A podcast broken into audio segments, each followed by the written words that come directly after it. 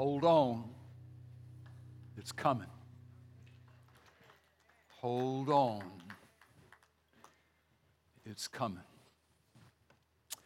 With the words to that song in mind, turn your eyes upon Jesus. I want you to open your copy of the scripture to the book of Acts, Acts chapter 18.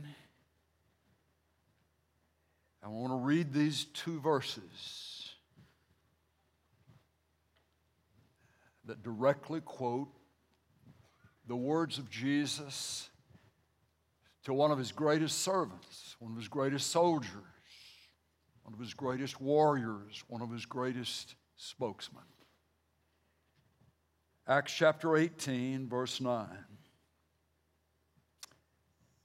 And the Lord, the Lord Jesus, said to Paul in the night by a vision, Do not be afraid any longer, but go on speaking and do not be silent, for I am with you. And no man will attack you in order to harm you, for I have many people in this city. And he, Paul, settled there a year and six months teaching the Word of God among them. Corinth, the Greek Roman city, Corinth is the location for these words. Corinth was known in the ancient world as one of the most wicked, if we can use that word, cities in all of the known world. Many different gods, goddesses, a background that reached pre Greece, all the way into the Roman time. It was located on a strip of land that had bodies of water on both sides, meaning that it was a very valuable, very wealthy trade corridor, located on a very valuable trade corridor. It was famous primarily for this one religious reality. When the Greeks were in charge of Corinth, they built three temples to the fertility goddess, the goddess of sex, named Aphrodite in their pantheon of gods. When the Romans took over, they picked up their goddess's name. In place of Aphrodite, it was the name Venus. But the goddess of sexual pleasure, the goddess of fertility. And there were located not just in the days of Paul when he visited Corinth, but in the days, centuries before, in the Greek years, it was known as a place where there were a thousand temple prostitutes paid by the temple to service the men and women who would come to worship Aphrodite or worship Venus. It, it, was, it was beyond the reach of what would be common or normal, even in a secular culture. Pleasure was the aim, principle was out the window. By the second, by the end of the second century AD, it had become one of the wealthiest cities on the face of the earth. It rivaled in Paul's day Rome and Alexandria among the three most populous cities. Can I read this verse again? I'm talking to some folks today. The odds against you are absolutely impossible. The opportunity, maybe before you, is overwhelming. The size of the opposition and even the measure of the opportunity can come upon you at times and in ways such that fear, fear of the opposition, fear of failing the opportunity can shut you down. There is a word, I believe, from the heart of the Lord to his people today. Ones in specific assignments facing overwhelming odds or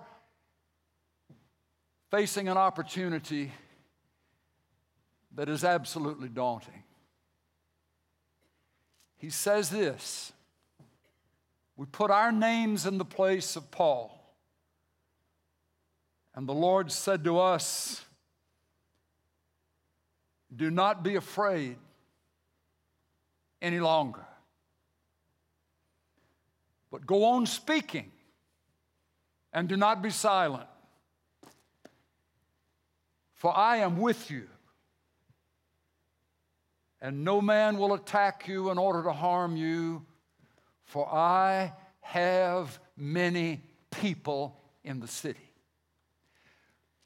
Those people whom the Lord would say belonged to him didn't even know the name Jesus at the time that this word was spoken by Jesus to Paul.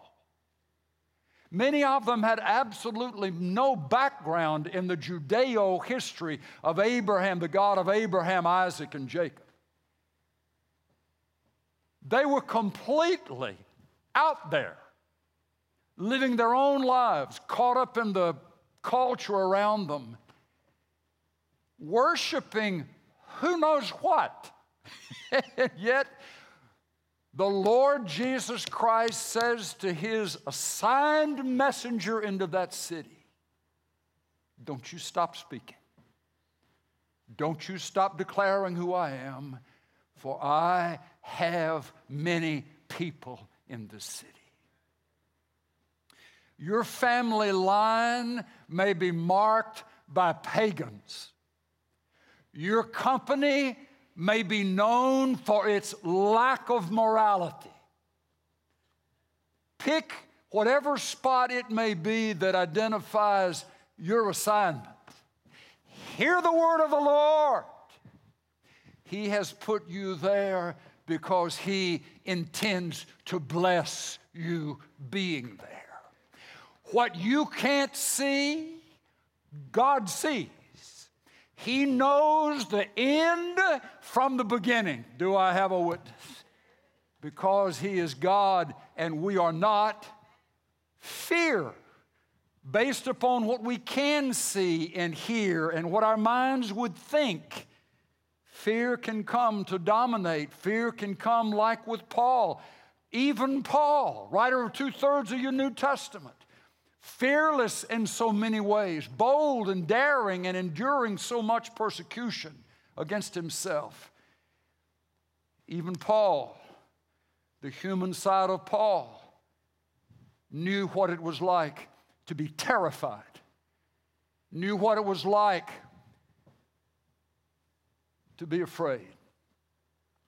And instead of the Lord fussing at him for being afraid, the Lord acknowledged what was the reality of the emotion in his heart. And the Lord says to Paul, Don't be afraid. Why? Why? Why should you not be afraid, Paul? Because I am here. I am here. I don't believe that Jesus was just by his Spirit delivering a factual statement as if it was supposed to be locked in, in Paul's brain somewhere. Oh, yeah, Jesus said he was here. I believe he was talking about the manifest presence of the resurrected Christ present with Paul. As on the day when Jesus appeared to Saul of Tarsus on the road to Damascus, and, and, and the, the, the light brighter than the sun, and, and, and, and Saul who art thou, Lord? That's how he responded. And he would say, I am Jesus whom you were persecuting. That wasn't, an, that wasn't an intellectual concept. That wasn't a philosophical moment. That was reality, real time. He saw something, he felt something, he was smitten by it. I believe it was that Jesus who said, Paul, don't be afraid, I'm here. The same one who met you on that Damascus road, the same one who spoke to you out of the light, the same one who called your name, I am here. Folks, listen, fear, no matter what sort or type or kind or from what direction, fear has to bow its knee to the presence of the Lord Jesus Christ. Do you hear that? Do you hear? That's why we keep saying, you ask the Lord by His Spirit to fill you. Lord Jesus, save me. But Lord Jesus, fill me. Fill me. Fill me. Some way, somehow, evidently, even Paul had found himself growing weaker, growing diminished in that boldness to keep speaking. And that's why the Lord knew it was time. Paul needed a fresh filling. What had happened in Philippi, what the Lord had done in, in Thessalonica and those other places, that was good for them. But what what Paul was needing was a Corinth filling. He was needing a Corinth experience with the presence of the living Christ. And the Lord blessed him with just what he needed. I believe what was at the heart of the fear in Paul was the fear of the pushback the fear of the pushback. The realizing, because it, it had happened in, in Thessalonica, it had happened in Philippi. You can read those, read those spots, and let's, let's just look quickly at the one, what happened to him in Philippi. This is just a couple stops before he ends up in Corinth. He, he's preaching Jesus, he's preaching the gospel, he's preaching the cross and the freedom that is found through the blood of Jesus and forgiving us. And what Paul understood was that when he preached the cross, when he preached Jesus, the power of the Holy Spirit would be released to confirm that message into the hearts of people. Not everybody would get it, but some would get it and it would turn many times in the cities it would become many. It would just it would mushroom. More would hear and more would respond. That's what i need. I need the forgiveness. I need the freedom that this jesus they had never heard his name before but the power of the spirit of jesus blessing the message of the gospel. Christ died for our sins. He was buried, he was raised again on the third day, and because he was raised again, that means that what he did on the cross to accomplish our forgiveness, God accepted. That offering was, satis- satisfied, the judgments against us. We are free through the blood of Christ. And because Jesus is raised from the dead, now he's able to pour out his spirit into those that he's forgiven to cause them to be from the top of their heads to the soles of their feet, filled with the spirit of the resurrected Christ. Paul knew when he went into a town, went into a city, and he began to preach that. The witness of the Spirit would come upon people, and they would get it. They would understand it. They would want it. And change would come. It would be the clash of kingdoms the kingdom of light versus the kingdom of darkness. And the kingdom of darkness can put up with all kinds of things except when the kingdom of darkness begins to lose its troops, begins to lose its soldiers. And that happens when we receive Christ as Savior and Lord. And Paul would say, we are, trans- Peter would say, we are transferred out of the domain of darkness and transferred into the domain of light in Jesus Christ. And Paul knew that there would be, because Satan won't stand by and take that lightly, there would be a pushback there would be a pushback. So he preaches the gospel in Philippi, and there's response.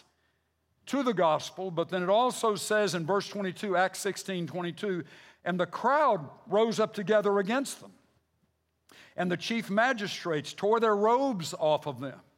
This would be Paul and Silas, and, and proceeded to order them to be beaten with rods. And when they had inflicted many blows upon them, they threw them into prison, commanding the jailer to guard them securely. Well, that turns into an awesome story where you remember Paul and Silas are singing in the middle of the night, singing praises under the turn your eyes upon Jesus, look full of whatever it was they were singing. I love the way the my, my African American brothers preach on this. They just, they just talk about that as Paul and Silas were singing, they were tapping their foot and beat, beat to the rhythm, rhythm, and, and the angels started patting their foot to the song, and then the ground started shaking, and the chains started coming loose, and, and all the prisoners were set free powerful thing happened. And the jailer, you remember that story? The jailer thought he was going to be put to death because the prisoner was escaping. He was about to fall on his own sword, and Paul cried out of the darkness, Do yourself no harm. We're all here. And the jailer then wanted to find out more about what Paul and, and Silas were doing and saying. And it ended up the jailer gives his heart to Christ, and his whole family come to know the Lord.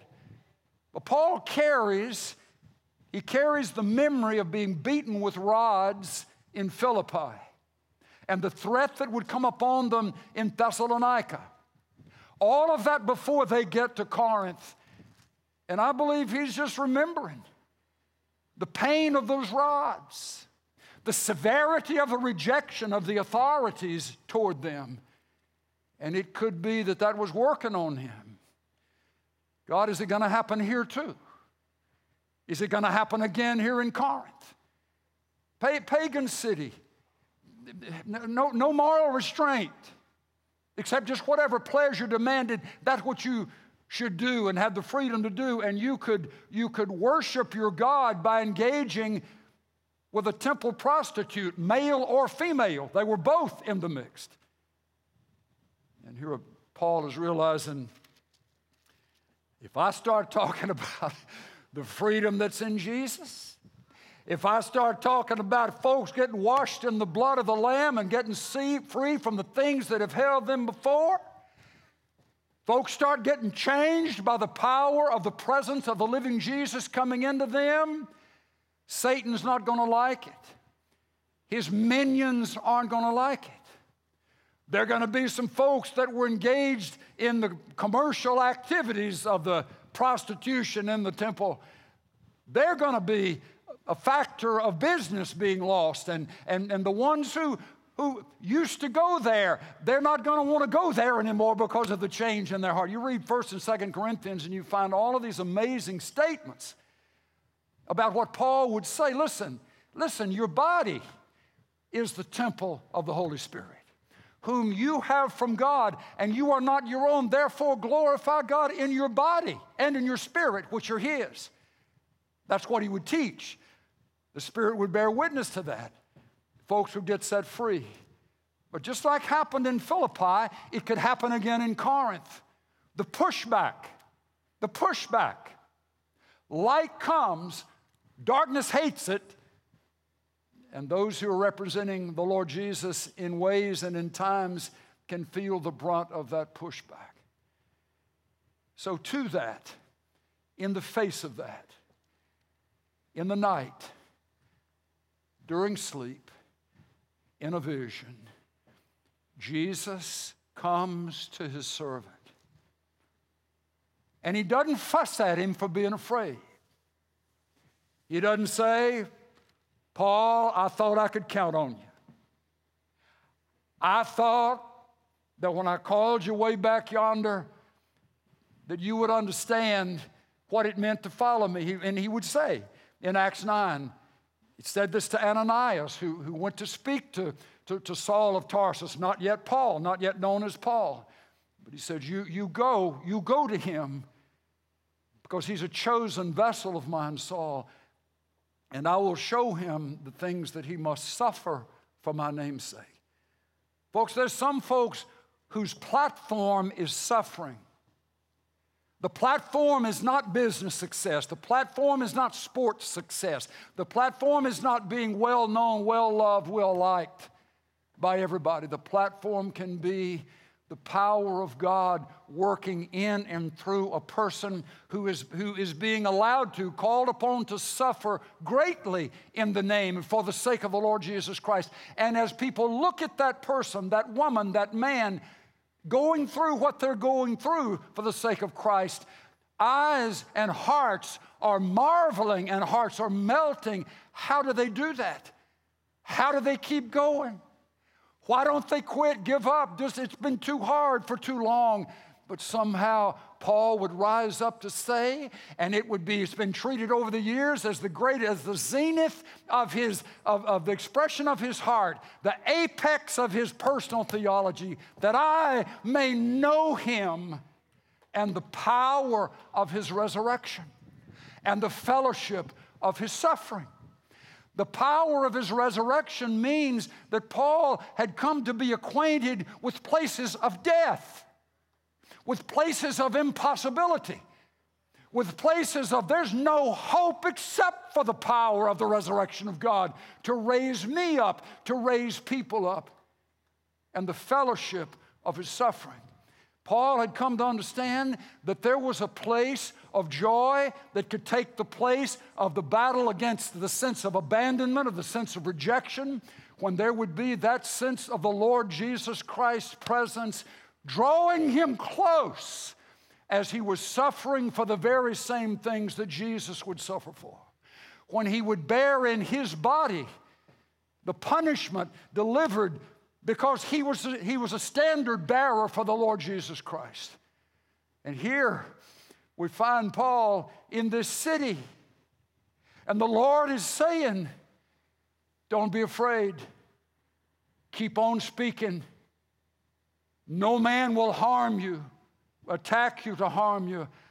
I am here, and I have many people in this city. For Paul to understand for them to be belonging to the Lord, it was going to mean that there's going to have to be a massive series of resurrections in that city. Those who were spiritually dead, he would say that in Ephesians 2. But you, we, all of us, dead in our trespasses and sins, until God, by His Spirit, begins to do the work of awakening our consciences, awakening our hearts be drawn to love Jesus and what he did for us, thank him, praise him, and believe in him, that I may know him and the power of his resurrection. That was his prayer. Lord, I want to be in places where I can see the power of your resurrection at work. I love seeing you win. I love seeing you raise folks who have no hope from the dead, the death of their sins and their choices and their lives, that I may know him and the power of his resurrection and the fellowship of his suffering. Even though those were passions of his life, the human side of him, just like the human side of us, we look at what is arrayed against us, or we look at what is absent in what we would hope could be sources of help and renewal and, and, and, and aid, they're not there. Sometimes the Lord needs to come to us, and He will, folks. He knows right where we are, He knows when we need to hear it to be able to say, Don't be afraid, I'm here. Don't be afraid, I'm here. Don't be afraid, I'm here. Oh, now look, had anything changed in the social structure of the city? Nothing.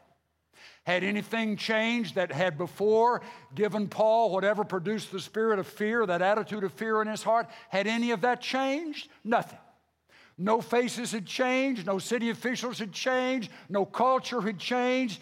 In the face of every bit of the impossibility, the Lord brings the answer to the fear I'm here. I'm here. You got a choice, Paul. You can keep staring at the things that have scared you, or you can recognize that I have spoken to you. Don't be. And that which has caused you to be afraid, I will take care of. I will tend to. When for Jesus to reference, no man shall attack you in order to harm you. It seems as if that could very well have been a reference to the things that had been the theme of Paul's life. Here it happens again. I, I preach the gospel. The power of the Lord falls. Here comes suffering. Power and suffering. Power expressed, suffering endured. Power expressed, suffering endured. In this case, however, the Lord says, I'm going to stop that which has come back to you, that which you've come to be familiar with, because I know how much you can take. I, I, I, know, I know how much to allow to touch you. And I'm stopping it. There will be no man come against you to attack you, for I am here. For I am here. Now, I want to, I need to lean into this so you go on speaking. I have many people in the city. You go on speaking. In other words, part of what the Lord is saying there is that the ones who are going to come to me, the ones who are going to one day realize that they belong to me, they don't belong, belong to the rest of the culture, the rest of the world, they belong to me. In order for them to get there, they're going to need to hear, Paul, what you're saying. They may not get it right now, they may not get it all at the first blush, but they will hear it. So you keep speaking. Don't let fear shut you down. You keep speaking. I want you to find the good thing about this is that we, we know a good bit of what, of what Paul said to them because you got two books in your New Testament that are letters written to this Corinthian church. It's starting, it's initiated, it's birth in Acts chapter 18. But you find your way to 1 Corinthians chapter 1, if you would. There were probably four letters written to the Corinthians. Two, scholars believe, have been lost to history. But what we call 1st and 2nd Corinthians were two letters out of four, more than likely. But in, that, in, in those letters, Paul is very clear what it was that he was to teach, what it was that he was to speak. So if you go to 1 Corinthians chapter 1, verse 17 For Christ did not send me to baptize. They, they were kind of fussing about, well, were you baptized by Apollos? Were you baptized by Timothy? Were you baptized by Paul? He says, The Lord didn't send me to baptize, but to preach the gospel. Not in cleverness of speech, that the cross of Christ should not be made void. For the word of the cross is to those who are perishing foolishness. But to us who are being saved, it is the power of God. What Paul understood was he would, he would scatter the message. He would preach the message broadly, first to the Jewish synagogue. Then, when they rejected him, he would go to the Gentiles, wherever he could find those who were not Jews who would listen to him. And here's what he knew the ones who would receive the message of Jesus because they had been prepared, their hearts had been prepared by the Spirit to receive it, they would welcome the message of the cross. But the ones who would reject the message of the cross would be rejecting the message of rescue, salvation, and it would be to them foolishness. The preaching of the cross of Jesus would be foolishness to those who were going to walk away from the only way to escape an eternity of judgment and move into an eternity of blessing and freedom and forgiveness from the Lord. The message of the cross is foolishness, Paul would say, to those who are perishing. But to the ones who are being saved, the ones who are being forgiven, they are the ones who welcome the message of the cross. Now, folks just need to say this right here. It's not about what church you go to. It's not about how many thousands or pennies you've given to charitable organizations. It is whether or not you have received into your heart the message of the cross of Jesus Christ. Because the cross is the place, the only place out of all of human history where you and I will find forgiveness. The wages of sin is death, but the free gift of God is eternal life through Jesus Christ our Lord. Now, there may be some folks hearing this for the first time. And, and, and you, as you hear it, your, your, your interest is perked. I want to be forgiven. I want shame to leave my life. I want guilt to be removed. How do I find that? Jesus of Nazareth died on the cross, the Roman cross, 2,000 years ago, with you on his heart, with you on his mind. He knew that you and I would be coming all these centuries later, and there would be places where we had broken the law of God, we had broken the heart of God by our choices. That's what's called sin. And the consequences of sin, it just increases on a regular basis, incrementally death in our lives. The, the things that we would wish we could have, wish we could hang on to, somehow they seem to escape us, be taken from us. Things die because we hold on to sin. We hold on to what the Lord is saying, put Jesus on the cross. But when something happens, when our eyes begin to be, why is the symbol of the Christian church the cross? Why, do you know that. You, why is it that? It is because that is the core, that is at the heart of what Jesus of Nazareth came to bring the place where you and I could be forgiven, could be set free, could be released from that which Satan, the forces of darkness, would try to bring against us. And we can, from that point on, belong to the living Christ who loves us who will come to live inside us and his spirit giving us strength to change and be different. For Paul, the statement is that, that if for those who hear that, receive that, that, that that's the message of, of salvation. That's the message of a future. But ones who won't hear it, it's just foolishness to them. But he said, I just keep on preaching it. I just keep on preaching. I just keep on declaring that Jesus the gospel. He died for our sins according to the scriptures. He was buried. He was raised again on the third day. I just keep on speaking the gospel of Jesus Christ. Some would say it's so, it's so simple, it's so foolish.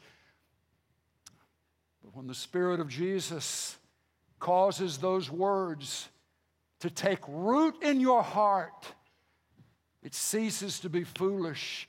It ceases to be that which you realize you want to lash your hopes to. My hope is in what Jesus did for me, not in what I can do to try to make up for the stuff that I've done wrong. That will never work. The cross of Jesus was a waste. If there was any way that we could work our way into favor with God apart from what Jesus has done for us. He spoke it with gladness. He spoke it with hope. No matter where he went, no matter what the culture would be or what was going on, he just he would just speak it like you and I are called to speak it, regardless of who the object, who, who the destination would be for our speaking the message is the same. All have sinned and come short of the glory of God. And the wages of sin is death, but the free gift of God is eternal life through Jesus Christ our Lord. Paul kept preaching that, kept speaking that, kept talking about that. Look down at, at chapter 2, 1 Corinthians chapter 2, verse 1. When I came to you, brethren, I did not come with superiority of speech or of wisdom, proclaiming to you the testimony of God. For I determined to know nothing among you except Christ, except Jesus Christ and Him crucified.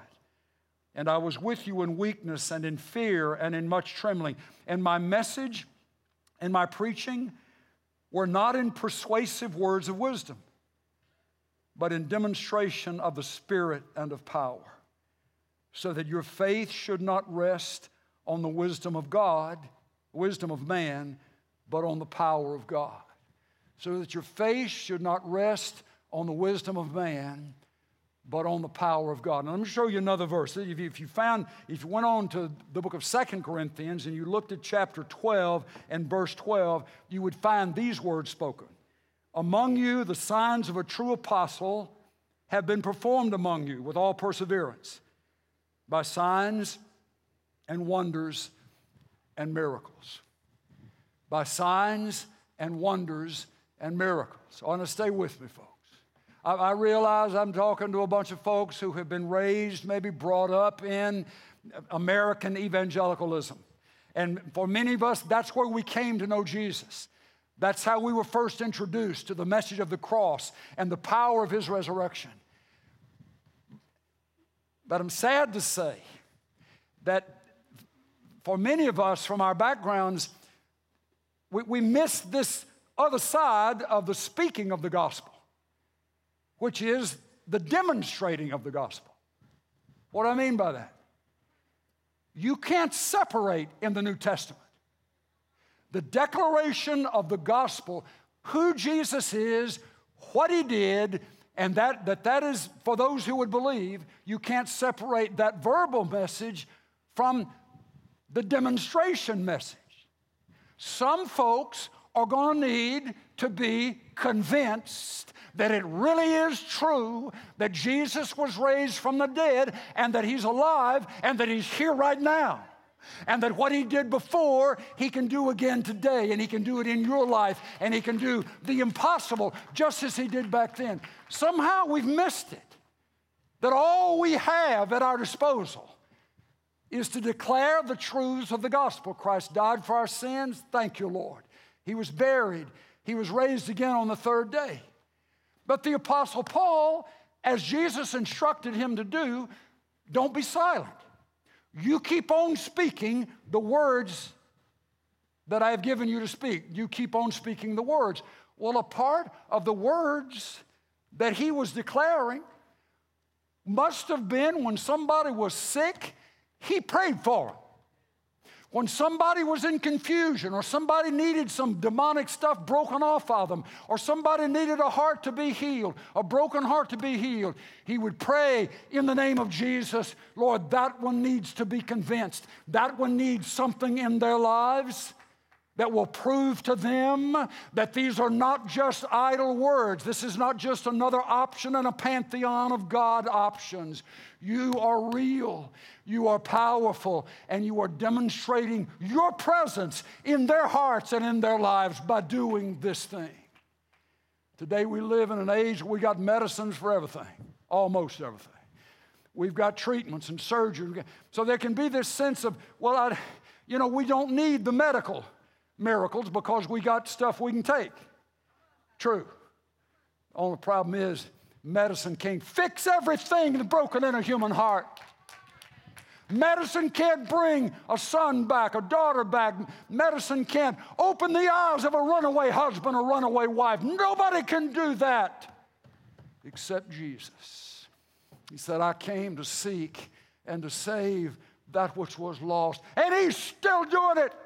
Folks, I want to tell you, I believe what Paul was commissioned here to do was to be in Corinth, to be encouraged that the Lord was with him, that that would, that would dissipate the fears that were trying to shut him down, and that he was told, You keep speaking, Paul, you keep speaking. And a part of the speaking was telling the full story of the gospel.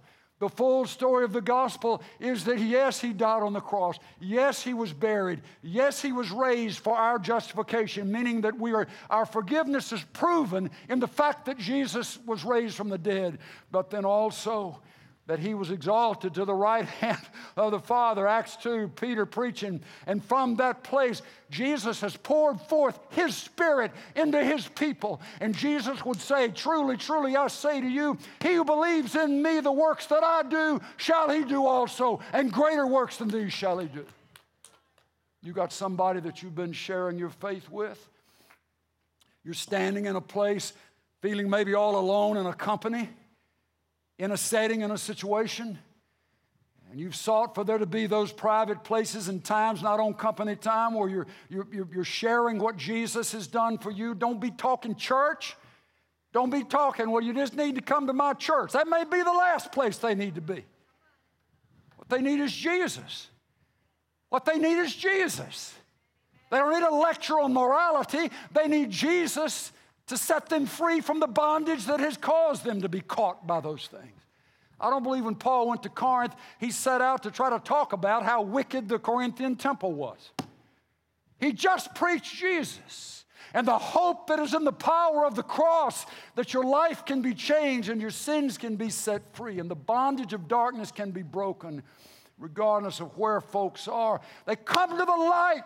They come to the light. They come to the light of the hope that is in Christ. So, Paul, that's how Paul would preach, that's what he would declare. And I believe that there were attesting signs and wonders and miracles. Paul would say that. You, you were not absent the benefit of the presence of any true apostle.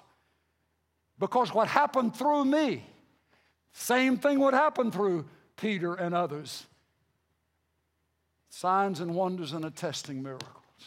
Signs and wonders and attesting miracles. Signs and wonders and attesting miracles. In the place where the Lord has assigned you, in that Corinth that He's put you in, He'll give you one, He'll give you another, He may give you another. And there may be expected, child of God, expected sheep of the Lord Jesus, that you will hear his voice when he quickens in your heart. You ask me to do this. You pray for that to be done. You know what will happen? They'll wake you up with a text or a phone call. You're not going to believe this. What you prayed for, what you told me you were praying for, Something's going on, something is happening. Do you see that? Folks, listen. The Lord knows what it's going to take to convince people that He is who He claims to be. The Lord knows we're not going to just get that convincing just by reading the pages of Scripture. We're going to need some things experientially to convince us. Not everybody necessarily needs that, but I guarantee you, Saul needed it. Simon Peter needed it. You say, well, what about that? I don't know about that. Well, I'm glad you brought that up. Jesus had healed everybody in Simon Peter's backyard from dark till daylight the next morning. And Simon Peter thought that was great, thought that was good, but it hadn't hit him. But then there came the day when Jesus, by the Sea of Galilee, and Peter and his guys were washing their nets, finished up a long day and long night, hadn't caught a minnow, hadn't caught a crawfish. And Jesus says, if you'll push back out into the deep water, you'll catch a fish. Simon Peter, because of his history that had, he's seen the Lord do things, but he had been doing things for other people. It wasn't the button pushing in his heart to convince him that Jesus of Nazareth was more than a man. But when Jesus got in that boat and they pushed out and they lowered that net down, and that thing got so heavy instantaneously they could hardly put it on. They tump the boat over, getting the fish in. He says that he got on his knees in his boat and he said, Depart from me, for I am a wicked man.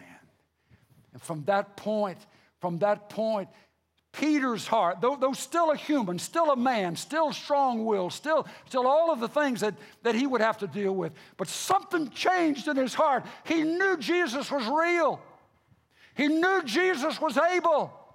He knew Jesus would do what he said he would do because he did something for Peter in his own boat, in his own lake, in a pot spot that he hadn't caught a perch all night. Folks, step into that. I'm not asking to start praying, God, give them a, give them a million dollars, give them a new Maserati, give them a, give them, give them a. I'm talking about that. I'm talking about matters of the heart. Jesus said, I have many people in this city. Paul, you keep preaching. You keep speaking. I believe you keep praying. You keep speaking what I give you to speak. You keep praying what I tell you to. And they'll come and they'll come. Who, who is it? Who are they that you feel like? You, you, as you hear this right now, you, Lord, they just need some help believing. Huh? They just need some help. Instead of us thinking, no, we got to just make everybody just, they got to get it straight from the scripture and, and, and there shouldn't be any doubt. Paul would say we're dead in our trespasses and sin. How is somebody dead going to be able to show any sign of spiritual life? For somebody to say, I've always loved the Lord. No, you haven't. If that's true, the Bible is incorrect. You're wrong, the Bible is right.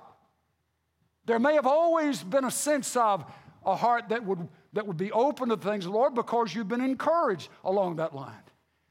For Paul to say, and you were spiritually dead in your trespasses, that, that means we don't have the power to believe without Jesus working in us. We don't have the power to change without Jesus working in us. We don't have the power to love unselfishly, unconditionally, continuously without the life of Jesus. But God, being rich in mercy, he continues in Ephesians 2. He quickened us with the life of his spirit, beginning, giving us the beginning signs of being able to love and our heart being warmed and being able to forgive and being able to, to give generously. It's the work of the Spirit. It's the gathering work of the Spirit. And we have the right, as those who seek to partner with Him in the cities and the places where the Lord has set us, and we would believe that if, if He is here and He's put us there, there are many who are yet to know Him, but He knows who they are as He brings them to us. We share the message of the cross, the message of the resurrection, the message of the hope that the Lord will pour out His Spirit and fill us, enabling us to be and do what we couldn't be from the inside out. And then, if they need it,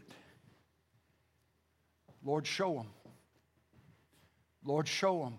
I, I, I, have come to regularly when I'm talking to folks that they're trying to find the Lord. They're, they're wanting, it sounds good to them, but they're not really sure they can believe. I, I find, so just encourage them. You pray. Lord, prove to me that you're real. Prove to me that you're real. You say, well, they hadn't repented, they hadn't joined the church, they hadn't given any money to the church. Okay, so how many in the Gospels did Jesus heal restoring sight, giving the ability to walk, even perhaps raising from the dead in a case or two, who even knew his name. This thing of we got to work to the place of, of being able to deserve a miracle from God. Try that, try that with the Gospels. Over and over and over again, Jesus just blessed people he fed those 5,000, that little old boy, five, five loaves and two fish. He didn't ask for them to, will you confess me as Savior and Lord first?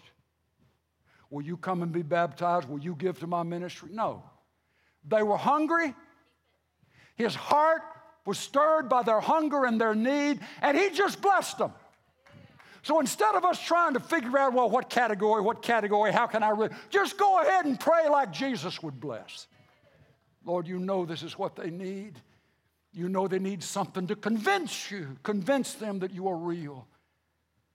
I'm asking you to cause that boy they hadn't heard from for five years to call them. I'm asking, Lord, to break through whatever this thing is that's causing them to be so trapped, so bound up by the drugs that have just encompassed their lives. Lord, I'm asking to give them, give them a shiver of hope, give them a light. Do something that isn't normal, that isn't ordinary, that isn't darkness. Show them, Lord. Show them, Lord. Truly, truly, I say to you, John 14, 12, know this is in your book. Truly, truly, I say to you, he who believes in me, the works that I do, shall he or she do also. And greater works than these shall he do, because I go to the Father. Yes, we are to stay in the places where he's planted us. Yes, we are to speak his word, the message of the cross, the message of hope. But yes, when the Lord shows you a need in the life of somebody, He may quicken you, He may speak to you, and don't think it's the devil or you're just making it up. The devil wouldn't want you praying for somebody who needs a breakthrough. You say, Well, who am I? Who am I? Let me tell you who you are. Since you brought that up, let me tell you who you are.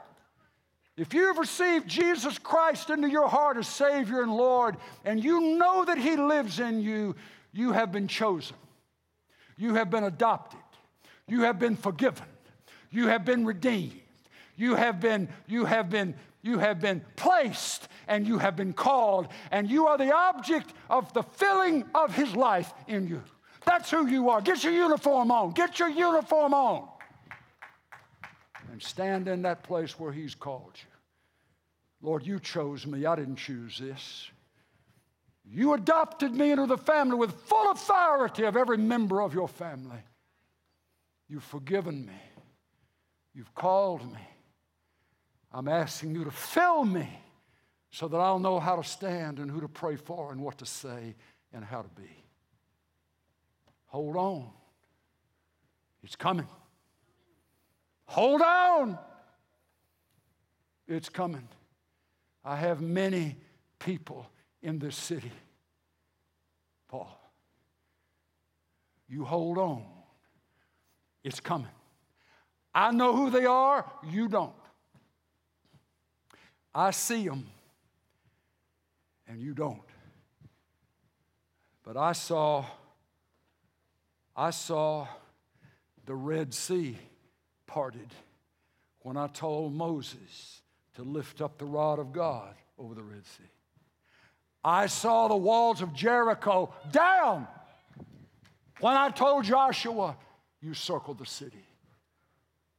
I saw Daniel walking out of the lion's den. All Daniel saw was going in. I saw Shadrach, Meshach, and Abednego coming out of the fire. I saw Lazarus walking out of the grave. I have many people in this city. You stay, you pray, you speak, you hold on. It's coming. Somebody say amen, will you? Let it be. Don't shy away. Don't shy away from asking the Lord for signs and wonders and attesting miracles. That won't necessarily be the substitute for our speaking the truth of the gospel. It's not to be a substitute, but it is to be a complementary aspect of. Lord, I'm, I'm asking you this morning that wherever anybody listening today needs something materially, physically, observable, measurable, touchable to prove you're real and that you are standing at the door of their heart. Maybe a child of God, someone discouraged, hurt, heartbroken Lord, would you do like with Paul in this case? He needed something, Lord. He needed something from you to be able to keep going in confidence and not quit. And you caused him to know your presence. I'm asking you for attesting miracles, signs and wonders unique to the person to prove that you are real and that you love them and that they matter to you and that all the hope that they've ever needed is to be found in Jesus. Persuade us, Lord. You know what it is going to take to persuade us to follow you more closely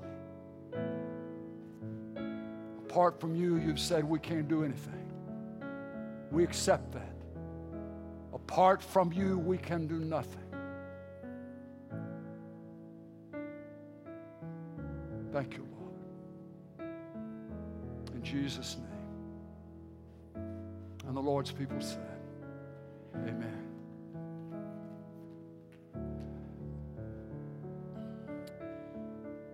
The Lord calls us to be something more than we can just be in our natural selves. He calls us to stand in places of impossible opposition, overwhelming opportunities, because He knows that in that place of desperation, we are going to seek Him like never before. So it's good and it's right and it's, it's His plan.